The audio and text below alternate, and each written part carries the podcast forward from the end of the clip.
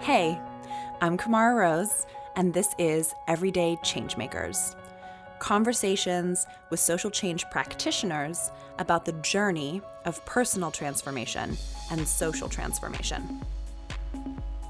Part of how we move from isolation to solidarity is recognizing where there is potential for us to see what agency we have in these situations to act on it, to step up and lead, to come together with others, to say, hey, we can change this.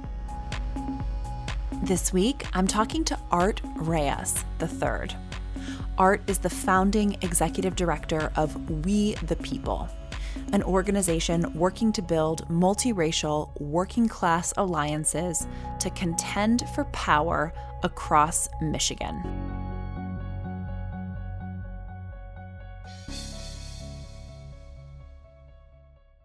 Art grew up in Flint, Michigan, where his family had settled in the 1940s and 50s, looking for a beacon of hope in America, a place where a family could have a fighting chance at the middle class. I was born in the 80s. Uh, I was born in June, so my mom had just finished her junior year of high school, and my dad had just graduated.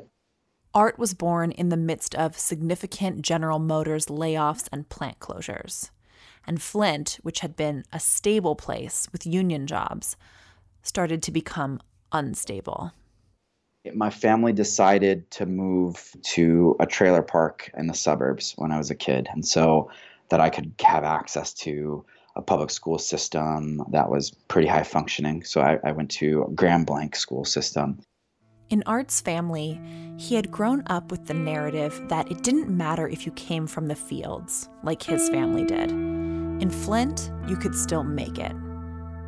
But now that narrative was challenged because here he was, living in a trailer in a wealthy white suburb to get access to an education that he couldn't get in Flint. I think it's actually where I learned to feel shame. I remember when my dad would pick me up from school, I'd always have my shoes untied because he drove a beat up Pontiac Sunbird and my friends at school's parents had like Cadillacs and nice cars. And so my shoes were always untied so that I could get in the car and immediately bend down and tie my shoes so that nobody would see me in my dad's beat up car.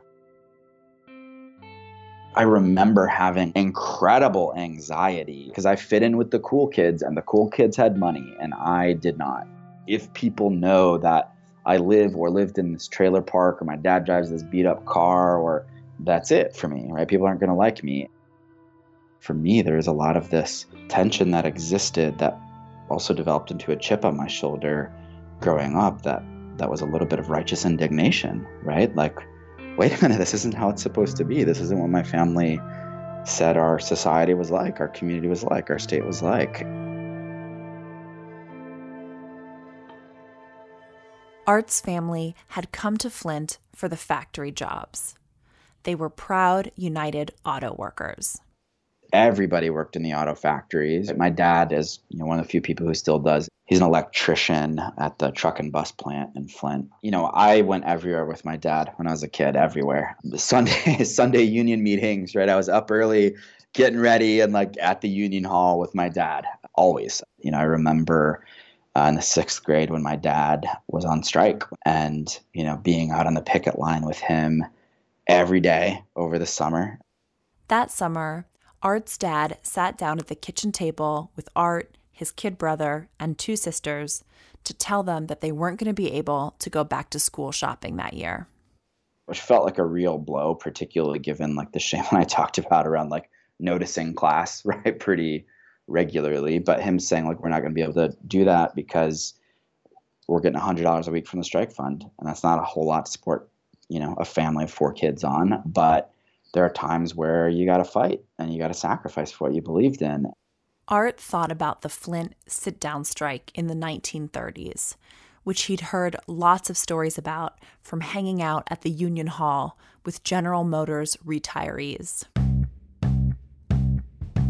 One of the most important movement moments our country has ever seen, right? Is when a ragtag group of workers occupied the means of production, shut down what was the world's largest manufacturing corporation at the time, General Motors, in order to demand dignity and rights in the workplace. And it was because of that that industrial jobs became a working middle class job. That year after the sit down strike, you saw an incredible explosion in unionization rates across the country. It's the most rapid unionization growth in the country's history 55% in that one year. The UAW went from about 30,000 workers to about half a million. The steel workers exploded, the textile workers exploded. This, this moment in time where workers demanded dignity through a lot of struggle, but they won. And the fruits of that were, you know, my family coming up from from Texas and having access to union wages. And Art thought about being on the picket line every morning with his dad and feeling, feeling what, what solidarity, solidarity actually felt like and looked like and knowing that to a big corporation like individually we could be weak but collectively we could be incredibly strong. And you know being out there until the strike ended right until they prevailed we don't need a silver bullet. We don't need a magic politician that comes in and saves us. We're the leaders we're waiting for. Hey everyone I'm taking a quick break here to let you know about our guest for the next episode of Everyday Changemakers, Macky Alston, a senior vice president of prophetic and creative leadership at Auburn Seminary. I was sure I was going to die of AIDS. It was just everywhere. We were all getting tested and not getting tested, knowing the verdict already. It was a theological verdict, it was a political verdict, social verdict, familial verdict, and an internalized verdict of death. This is the wage of sin. Listen to the next episode to hear how Macky's experience coming of age, queer, in the midst of the AIDS crisis shapes his theology of resistance, a theology celebrating life, beauty, and joy that he weaves through his work today equipping faith leaders to stand for justice. Okay, back to Art's story. Even with all his family history with the union, Art didn't think he'd become an organizer. He thought he'd get into politics. His first job out of high school was field coordinator for a congressional campaign. But when he was a senior in college, he went to an organizing meeting for what was then called Flint area congregations together. And I remember sitting uh, in the basement at Quinn Chapel AME on the south side for a meeting that was just listening to people about what are the challenges we're facing in our community, what's going on, and then being pushed by organizers, you know, what, what are we going to do about it? you know, what resources do we have? I really caught the organizing bug because for me, it was like, wait, th- this is the stuff that my family has been talking about. This is the stuff like that I learned from the retirees about the sit down strike. It, it, was it was us figuring out how we use the resources we have to make demands to actually build enough power to change things. That so much of it for us is about is about our own agency.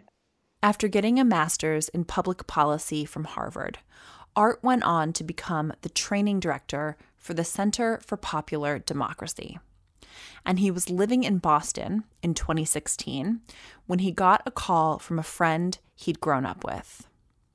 She called me up and said, I just left the house of a, an immigrant family on the east side of Flint. They did not know about the water crisis until President Obama had declared a state of emergency. The state had not translated anything into Spanish. They tried to go get water from an official distribution center that the state had set up, but they didn't have ID, so they got turned away there had been rumors that there had been an ICE raid on a grocery store in their neighborhood, so they were afraid to go buy water. They had an 11 month old baby, and the mother had been drinking the water and breastfeeding all 11 months, and so their baby was sick and had rash all over its body, and they didn't know what to do. And that that was a very visceral pull for me, right? That was the same neighborhood that my family moved to in the 40s and 50s as beacon of hope for working people. And here's a family not not dissimilar from my own that it wasn't like, well, we need a good union jobs or we need a functional education. It was like, we need clean water for our 11 month old baby. And like, for me, it was like, I got to go home. And, you know, I called my, you know, my boss at the time at, at, at CPD and I was like, look, this can be okay or not, but like I, I got to be home. And I went right to Logan Airport and, and got on a flight that night and went home. And Wani and I sat down, like thinking through some stuff, and had a friend that I had done some work with before who runs a great organization in, in Detroit. Her name's Angie Reyes. And I sent it to her. She had some of her staff stay up all night translating the state's materials. And by Sunday morning, we had 80 people from across the state at St. Mary's Church ready to sweep the east side of the city to like give bilingual information to let people know that where there were sanctuary spaces where they could get water and to give people accurate information about what was happening with the crisis. And for, for me, it was like this was home. This is like so much of my identity, why I'm an organizer, all of these things. Art was pulled back to his home, back to his roots. For a series of months, he practically lived at a church called St. Michael's downtown, working to build a leadership base of local community who could fight back, not just against the water crisis, but to make long term change. That work ended up growing into an organization called Flint Rising. And the experience spurred Art on to officially move back to Michigan and found We the People.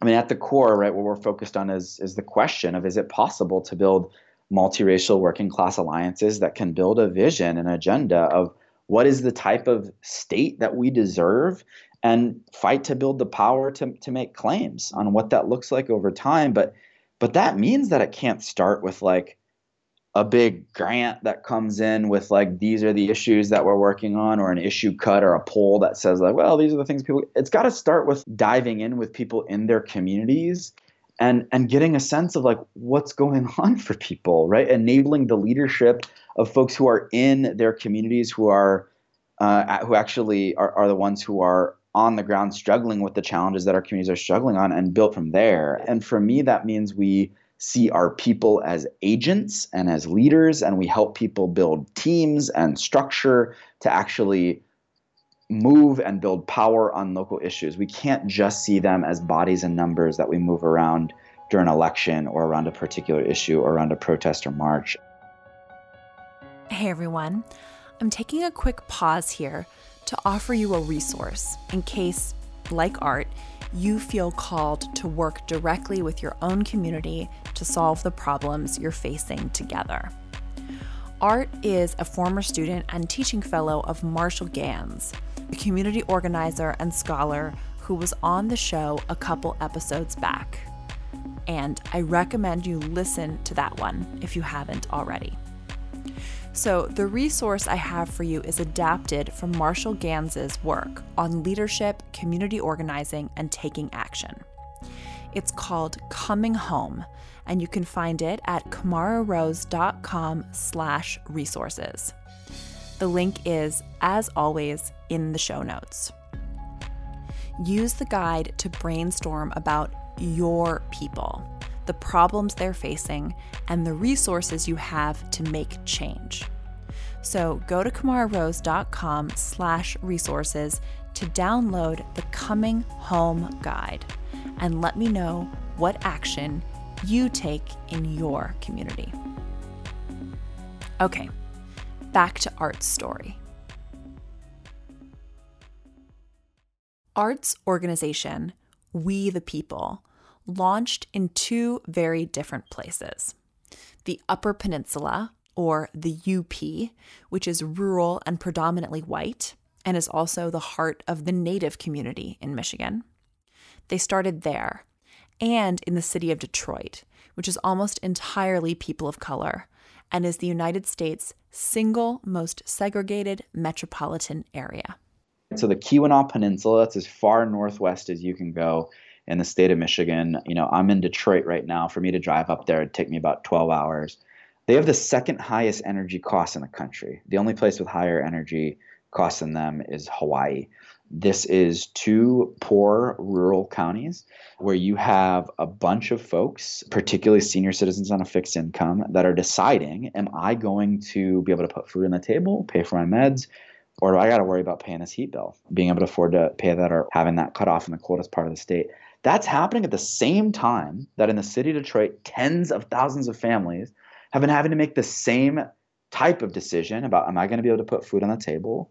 Am I going to be able to take care of some other expenses? Or am I going to have running water next month? Because tens of thousands of families have had their water cut off because they can't afford to pay their water bills.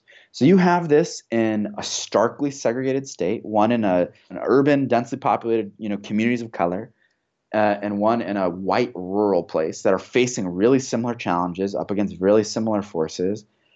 That like there is a ton of potential for us to be building a whole lot of solidarity and common vision across so many of our communities that are struggling. And for me, the, the, the reason why it was such a hopeful year, despite it being such a challenging one in like the national context, is because like it's possible. Uh, you know, we're we're going to be bringing people together for a statewide convention in July to forge a a unified, proactive people's agenda that says, look, a conventional and cynical politics might tell us that there is little that we have in common, but actually, we think that there's a whole lot of linked fate that we have. It's fascinating this contrast between what you're describing as dire straits, right? It's like here we are in the United States and people are struggling over access to water and power, which is not supposed to be happening, supposedly, in a quote unquote developed nation. But you're describing that in the midst of that, what's growing for you is hope, do you feel like that hope is growing not just in you but in the people you're working with and can you just talk about how that hope grows, how that resilience is like first of all like thoughts on like why it can grow out of despair, but mm-hmm. also how you can use it together. Yeah. Yeah, that's a that's a really good question. Look, I think I think for me there's something about in particular when we're facing challenge like our inclination is to experience that challenge in isolation you know to feel like there aren't other people going through this similar thing and for us to feel shame around that right just as a quick example i remember the first day we were out on the doors in flint and there was um, a mom a young mother who had a two-year-old and a four-year-old and we're talking about everything she broke down crying and for her she was like I make my kids drink water. Like they told us it was safe, and I make my kids drink water because like I want them to be healthy. I don't want them to drink pop. And like I did this. I made them drink water and, and they're gonna be sick. Even though like it was a national story. The state had poisoned this entire community. The experience of that was was to experience that in isolation. And we see that so often with challenges that we're facing. Part of I think how we move from isolation to solidarity is understanding what these experiences are for us and then recognizing where there is potential for us to see what agency we have in these situations to act on it, to step up and lead, to come together with others, to say, hey, we can change this. Yeah. Well, in closing, then, getting a taste of that hope that you've talked about, do you want to sketch out or invoke even the vision that you're holding. And I know it's just not your vision alone, but the vision you've been working with the people of Michigan, we the people. Yeah. Um, what is that vision that is emerging, or what is the vision that you want to evoke? What is it that you want to build? Hmm.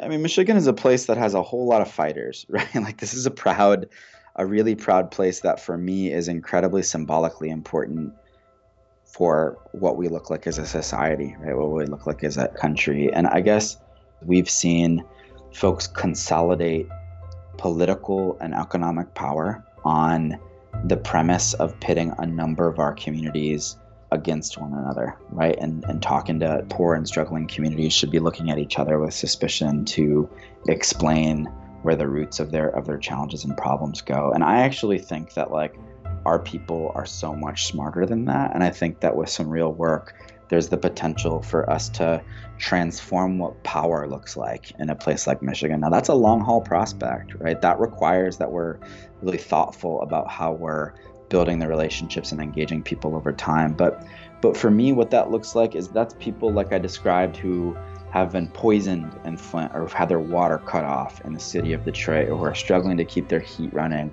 in the Keweenaw Peninsula or folks getting pushed out of their houses in Grand Rapids because investment firms bought up all the foreclosed houses and then jacked up rent or pushing black and brown folks out of their out of their community. That's us standing together and saying, enough. We're going to reject that, but we're also going to build a proactive vision of what's the what's the type of state that we actually deserve. And we're going to come at this uh, in ways that are building enough power that folks that are standing in our way better know that we're coming because there's so so much better that our communities deserve than what we're getting right now and I think we have the ability to build real multiracial alliances that can build that proactive vision of what's the type of state that we deserve and build the power to actually make claims on that, right? To transform what it looks like in a place like Michigan. So we got a, we got a road ahead of us, but there's some really, really incredible people and communities here that are stepping up and fighting every day. Well, thank you. Thank you for everything you shared. Thanks for sharing your own story and your passion and all the ways that you're bringing that to life and to work with We the People. Yeah, I really, really appreciate and appreciate the work that you're doing and, and diving into into those stories. Thanks for listening to Everyday Changemakers. If you liked this episode, please take a moment to rate and review it in iTunes, and I will be so grateful. Also, forward this episode to friends or colleagues who you think would enjoy it. They'll be happy that you did. As a reminder, you can find the Coming Home Guide at kamararose.com slash resources. Finally, Everyday Changemakers is a production of yours truly in collaboration with markmedia.org.